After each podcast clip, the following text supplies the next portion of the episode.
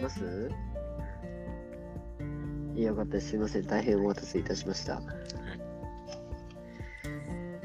じゃあ、やっていきますよ。いや、これね、最初と最後は、あれで切ることが分かったから、なんかカットみたいなやつ。うん、なんか編集でカットできるから、で、なんか途中もカットして、なんか言い間違えたところだけ、なんか抜かすみたいなことが結構できるっぽいから、気楽に行きましょうということで。声全然聞こえてる？ね？変な感じないよね。覚えてる。オッケー。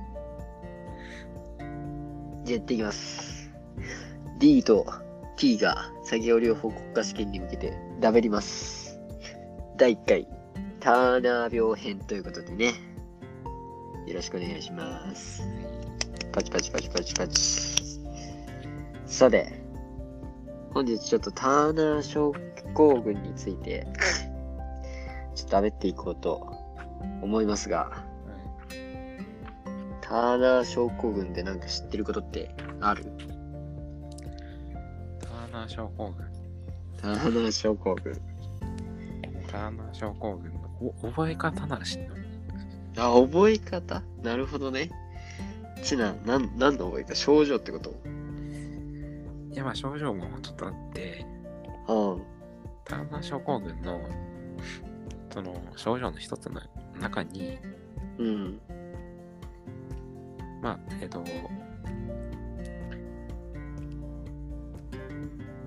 胸がこう広くなっちゃう、薄くなっちゃうと。はいはいはいはい。ため、ね、で、うん。その上、こう乳首が離れていると。あー、なるほどね。はい。それで、そこを取って、うん。乳首離れたな、ターナー症候群ってそう でもこれを覚えとけば、あー、はいはい。乳首、乳首って言ったら、まあ、おっぱい。ねはいはいはい。うん。おっぱいって言ったら、まあ、女性、はいはい、ね。そうだね。女性に多いっていう疾患。あー、なるほど。あれね、ターナー症候群は、X 染色体の異常だから女性にしか生まれないってことなのかな？まあ、簡単に言えば。ってことだよね。それで、乳首離れターナーってことで、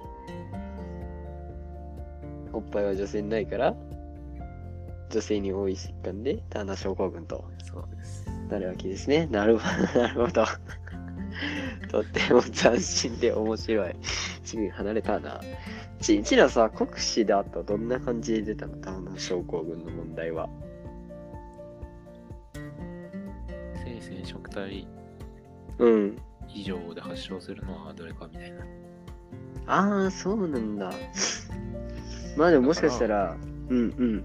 そのターナー症候群って女性にしか出ないから。はいはい、はい。ってことは、まあ、性染色体異常。おー、なるほどね。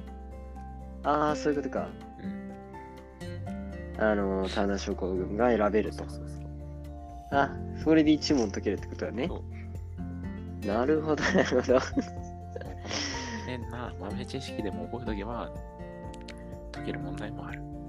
なるほど、国試のね、問題も解けると。ちら、その、国試の問題は何年の問題なの？何年？過去問だよね。あ、過去問か、そうか。えっと、54、A、85。54で、A だから、午前かな？うん。じゃあ結構最後の問題に乳首離れターナー問題が出てきたというわけなんですね。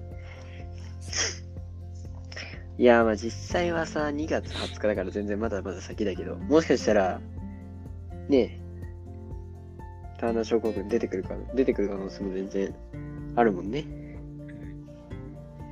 それも解けると。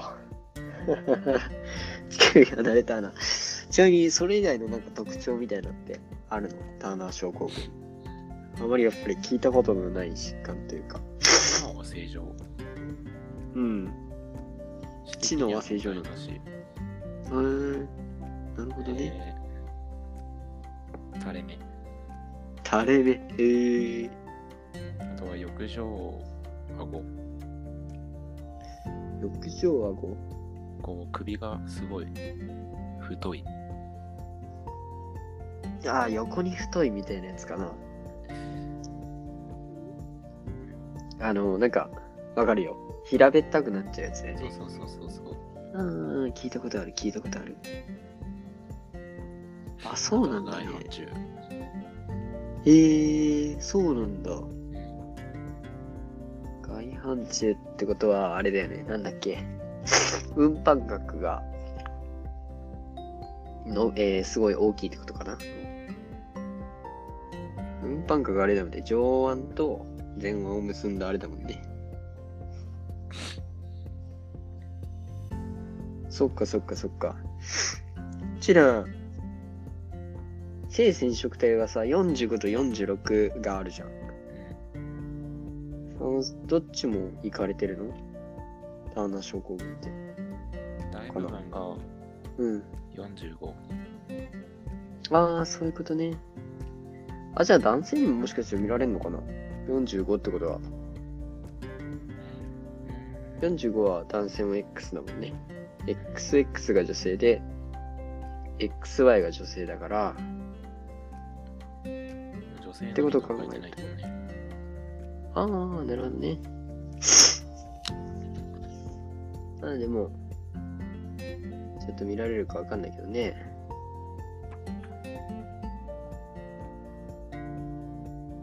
結構面白い疾患だね、そう考えると。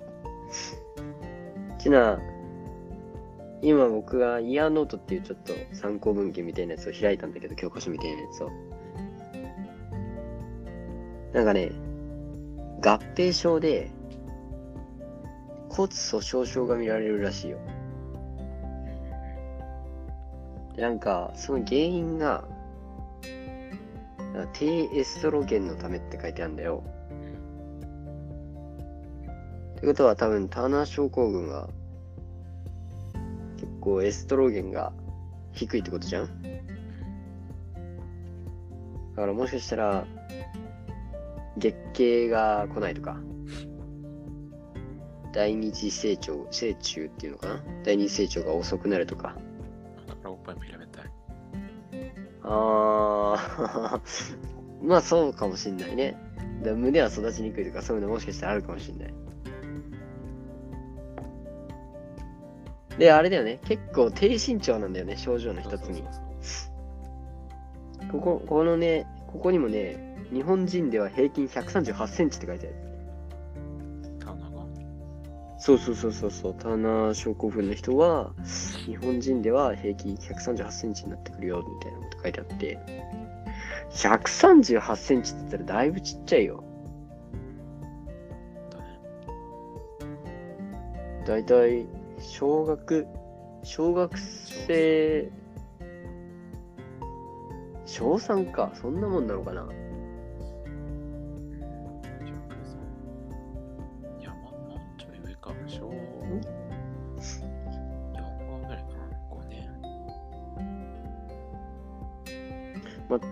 ちょっとね難しいよね。ちな僕が中学校に入学したして一番最初に体力測定じゃなくてなんだろう。体を。身体測定？そう身体測定身体測定。体力測定ちゃうね。そ その時僕はね136.8だったのはよく覚えてる。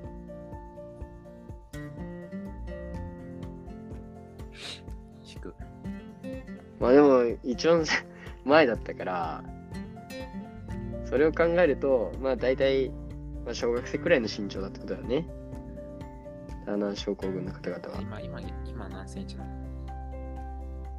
あ今今はねえー、150あ162かな。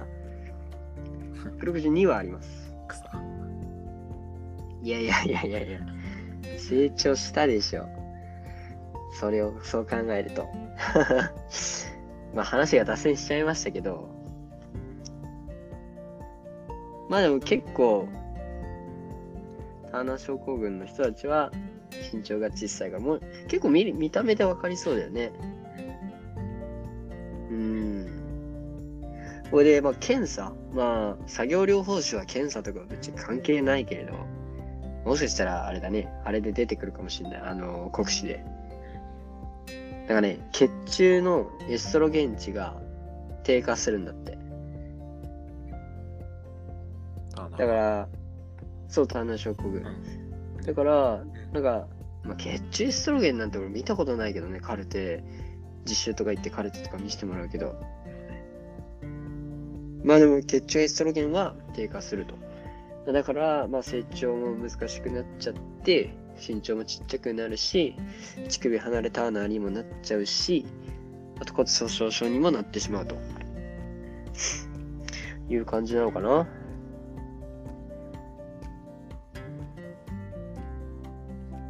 多分月経が来ないとかもあるんじゃないかな。第二成虫がもう遅すぎるもんね。まあ実際どうなのかっていうのはわかんないんだけれど。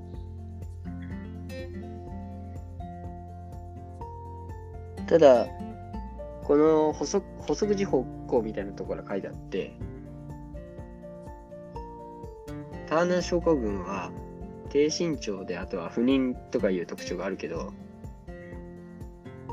一般女性と、まあ、何ら変わらない生活を送ることができるらしくて。まあ、でも、見るとそうだよね。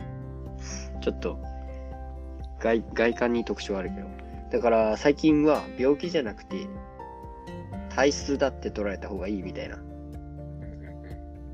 ていう意味意味で、ターナー症候群じゃなくて、ターナー女性って言われるんだって。えだからまあ病病気に済んだってことなんだろうね。それで結構治療がしっかりしてて、カウフマン療法っていうのかな？これだとね、カウフマン療法って書いてあるんだけど、このカウフマン療法をすることで、カウフマン療法っていうのが女性ホルモンを、まあ、補充する療法なんで、まあ、エストロゲンを投与していくっていう感じなんだけど、まあ、そしたら第二成虫が、第二成虫来るし、骨粗鬆症も予防できるってことかな。ってことで、まあ結構生活障害は見られないから、まあ比較的成長しやすい、知的障害もないしね。っていう疾患だと書いてあります。まあ症候群障害がないっていうのはね、すごい大きいよね。いや、でっかいね。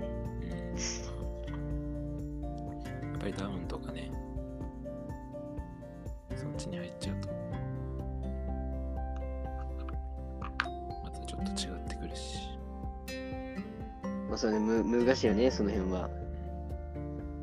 だけど、ターナー症候群は、今ターナー女性みたいな感じで言われるようになってきて、どんどん障害から抜けてきている疾患だと。意外と探せばいそうだよね。これだとね、イヤーノートによると、女性出生1000から2500人に1人はね、ターナー女性らしいよ。えー、1000からけ2000にって聞いたけどね。あ、そうなの？ここまずね、2500人。まあ、大して変わんないね。1000、1000 2000分の1はターナー女性になると。でも1000人に1人ってこと結構でかいね。いるね、結構。うーん。まあ、それでも。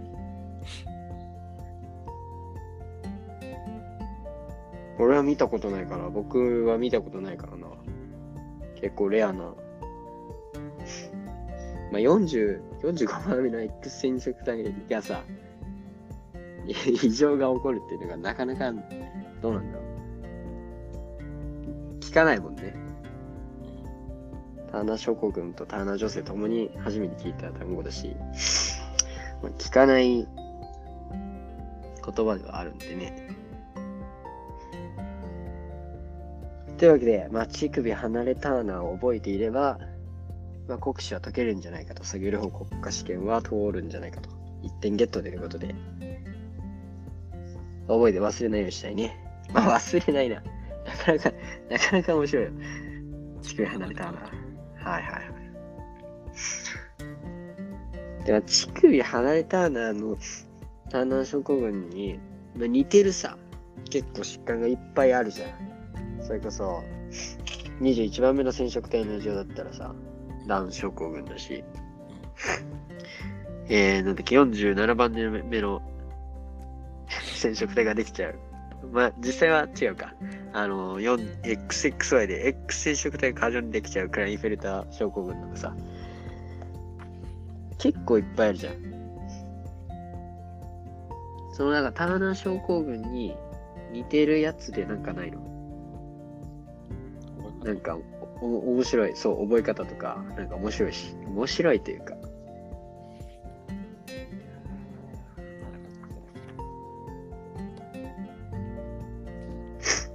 ターナー症候群はすごい女性に多い感じじゃん？逆にさ、男性に多いやつとかって、なんか知ってる？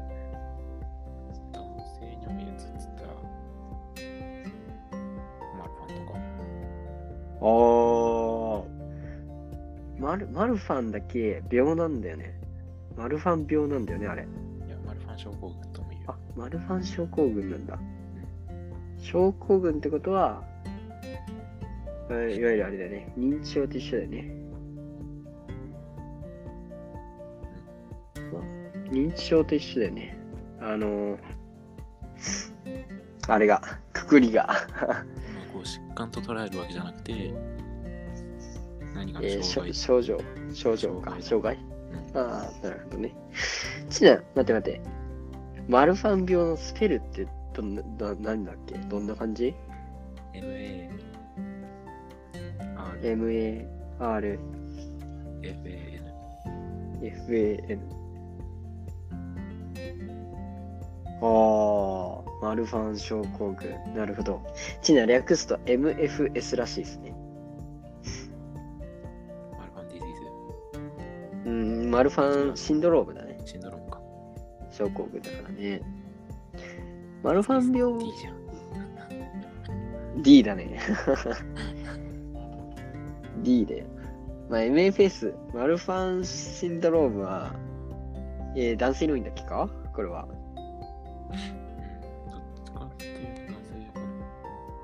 なるほどね。マルファン、マルファンシンドロームは、何が、あれなんだろう。あれか、これは上染色体、優性遺伝って書いてあるから。15番目もしくは3番目ね。あー、なるほどね。ってことは上染色体だね。15番目と3番目？の遺伝子が、まあちょっと、なんかあると、やってしまうってこと。出てくる症状と。マルファン病のなんか症状とか、マルファン病じゃない、マルファン症症症候群のなんか症状みたいなのって、なんかある？症状。痩せ型で高身長。あー、なるほどね。あとは、こう、目がやられちゃう。あ、目やられるんだ。うん。水晶体脱臼だから、禁止。だったり、うんあとはこ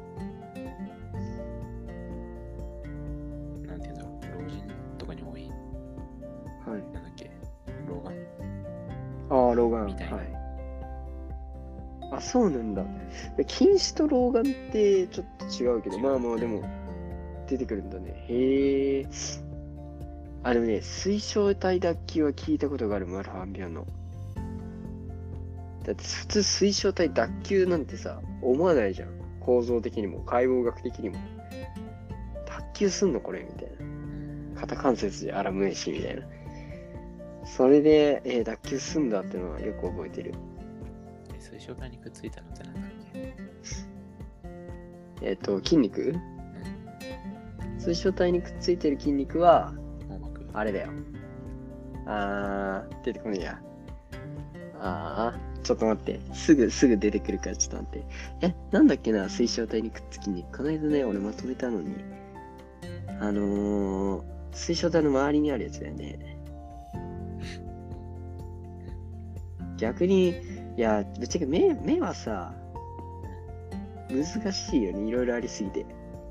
チンコ体しか覚えてないもん、俺。えっ、ー、と、毛様体筋かな。やわかんない。そうそうそうそう。でも多分ね、毛様体筋でいいと思うんだけど、毛様体筋が、まあ、水晶体の厚さを変化させる筋肉だね。そうだで、毛様体筋がさ、水晶体の周り一周ぐるりってしてんの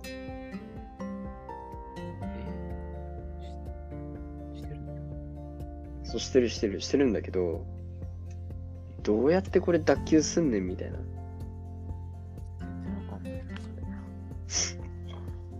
また、なんか、えー、目 目玉の写真とか見れば あるんだけど、毛様体筋が水晶体の周りをぐるっと一周してんだよね。で、まあ水晶体を厚くしたり薄くしたりしてるっていう感じなのかな。まあぶっちゃけな話、水晶体は、まあそうか。模様体筋しか知らないな。い今ある知識だと模様体筋しか出てこないけど、意外と他の筋肉とかもなんかありそうだよね。あの、厚さを変える筋肉が。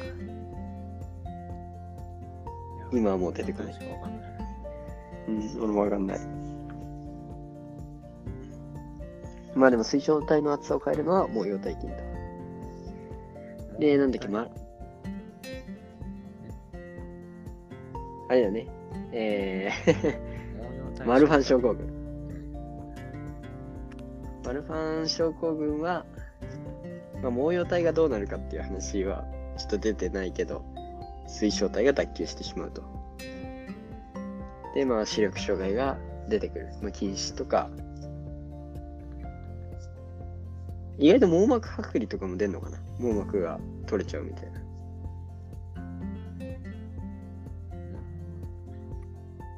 とかはないのかなまあまあまあまあ、でも、まあではない、なんじゃないかな。なるほどね。まあ、とりあえず、視力障害が出てきますよ。あと骨格だと、痩せ型で高身長。長い四肢ってことだね。長い、四肢が長くなるんだよね。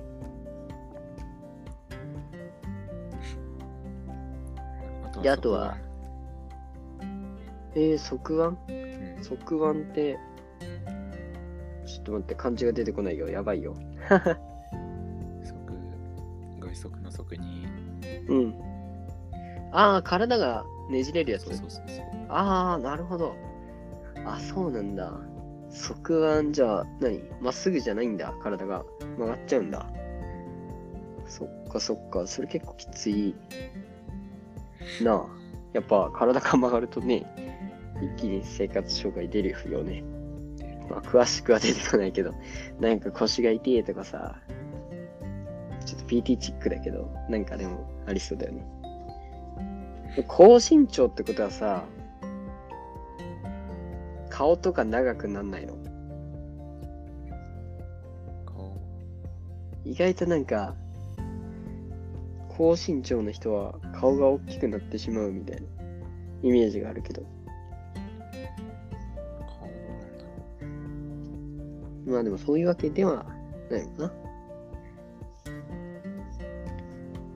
あとはなんか、あるの？症状として特徴的なやつ。う。雲状指？おー、めっちゃ指が、何？長くなるってやつ？まあでもそうだよね。なるほどね。まあすごい骨格系の症状だと、まあとにかく全身が長くなって側腕していると。足の変形。ああ、足の変形なるほどね。結構あるね。で、まあ目だと近視とか、水晶体脱臼とかが出てくると。あとは、心血管系とかはどうなの？心臓系。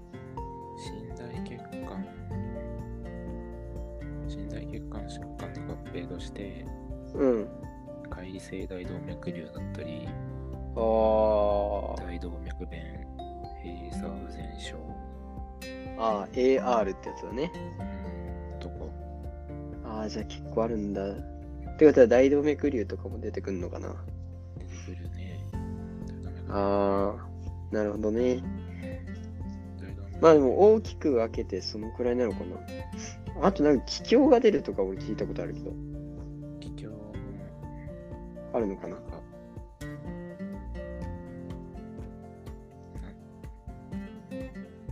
なんだなんだこれ？モレルにはい。北斗七星のとにロート。ロート、ロート教、ロート教ロート胸。ああ、はいはいはいはいはいはい。なんか垂れ下がってるってこと？これ。え、そういうことなのかな？まあでも、まあでも男は平べってえもんだぜ。ロート状の胸が特徴的なんだね。なるほどね。いや、でも、なんかありそうだね、そういうの。でもそれあれだな、骨格系の異常だな。なんか、気境みたいな。まあでも大まかな症状は、まあ骨格系の長い手足、高身長、あとは雲状指、あとはまあ側腕、で、あとは心結核系の大動脈弁閉鎖不全不全症とか、あと大動脈解離とか、まあ、そうだね。その辺が出てきて。で、まあ、目の視力障害とか、水晶体脱臼も出てくると。っていう、まあ、大まかに3つ。骨格系と心血管系と目がやられると。で、まあ、えー原因は、3番と15番の上染色体遺伝と。そう。ロロートじゃないんだけど、え、なにこれロートじゃないの？ジョーゴだって。ジョーゴえ？モレルに北斗七星の都だよね。え？モレルじゃん。も やばいやばい。小学生だよ、これは。ジョーゴこれが、うん、うん。口の小さい容器に液体を入れるときに使う道具。それがロートだって、だから。あこれはロートとも言うんだ。いや、マジマジマジマジ。あ、ジョーゴなんだね。ジョーゴ、ジョーゴ胸。なるほど、なるほど。よくわかりました。だからそれみたいにへっこんじゃうってことだ、胸が。へえー、なかなか初めて聞くけど、そういう疾患があるんだね。ね情語、じゃあ、そう疾患じゃねえや、症状がね。ちな、あのーまたイヤーノートに戻るんだけど、マルファン症候群、ムラファンシンドロームは、薬物療法が結構もう確立されてて、まあ、大動脈病変、まあ、それこそ大動脈弁閉鎖不全症とかになると結構いろんな障害出てきちゃうから、運動障害含め、まあ、それの進行防止のための薬物療法とか、あとは結構外科療法が、まあなんか、ベン、ベンタルの手術っていうのがあるらしいんだけど、まあそれで結構治療がね、大動脈弁に対する治療が、まあ結構開発が進んでいるというやつですね。マルファンシンドローム。だからまあターナー症候群もマルファン症候群も結構生きて、生きれる症、今生きれるって言ったらちょっとおかしいけど、結構し、あれだね。普通に街中にいるってことだね。そうだね。うん。すごいやっぱ、二十歳でしやるのってなんだっけ？二十歳でやるの？ああ、あれでしょ。ルセンヌ型筋ジストロフィーでしょ。ああ、そうだそうだ。よく言うやつね。あのー あのー結構あまり長く生きられないそうそうそうそう。やつね。うん。まあ、そういう疾患に比べて、ルセンヌ型、まあ、筋ジストロフィーとかに比べると、まあ、遺伝系だからね。なんとも言えないけど、まあ本人はさ、やっぱ、マルファン症候群の人もさ、ターナー女性の人もさ、内部疾患とかじゃなくて、結構外に出るじゃん。その乳首離れターナーとかさ、低身長とか、なんかやたらでかいとかさ、あとは、なんだっけ、上、上と胸だ、上路胸って言ったっけ？上後面。あ、上後胸。上後鏡わかんないけど。結構外見が変化する疾患を持ってる人たちって結構社会的な目線がさ、あるわけよ。ね。それでまあ生きているっていうところが、やっぱ強いね。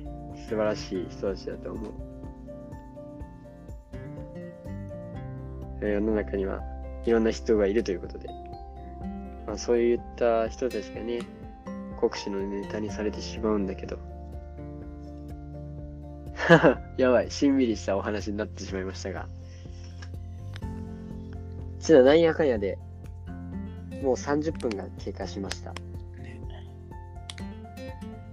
まあ、とりあえず今日はね、まあ、ターナーショート行軍編だったんだけど、マルファン病についてもちょっと語れたからよかったなって思うんだけど。第1回目どうでしたか？いいんじゃない？いいんじゃない？まあそうだね。すごい、自分の知識をアウトプットするのってさ、結構情報交換するから、結構自分たちが覚えるきっかけになるかなとは思うから。まあ確実に大事。まあそうだね、コロナの影響もあってさ、なかなか一緒にできないもんね。そうそうそうそう。ってことにしとこう。まあ、乳首離れたな、あとは、マルファン症候群、MFS と。二つの目標方してったら、覚え方、わかった。何があった？うん。15番目と3番目じゃん。うん。で、まあ、マルファン病、マルファンマルファン症候群でも全然生きられるじゃん。その、うん。ね、人混みの中でも。はいはいはい。いや、人混みの中でもそうだね。人混み、あー、なるほどね。15、み、はい。3、はい。人混みにいる、まあ、たまあな、まあ、マルファン。人混みにいるマルファン。人混みにいるマルファンと。うん。ななるほど。非常に面白い覚え方だね。で乳首離れターナー症候群と人混みにいるマルファン。はい。ぜひ覚えて、次のね、次は模試があるんだよね。あ、違うか。先に卒業試験の中間試験があるんだね。まあ、それ出てきたらガッツポーズだね。乳首離れターナーおよび人混みに、生きるマルファン。はい。まあ、面白い話ができてよかったと思います。情報交換ができて。またぜひ明日もやりましょはい。う。またね、ネタを探すところからだね。じゃあ、とりあえず今回は終わりたいと思います。はいお疲れ様でした。はい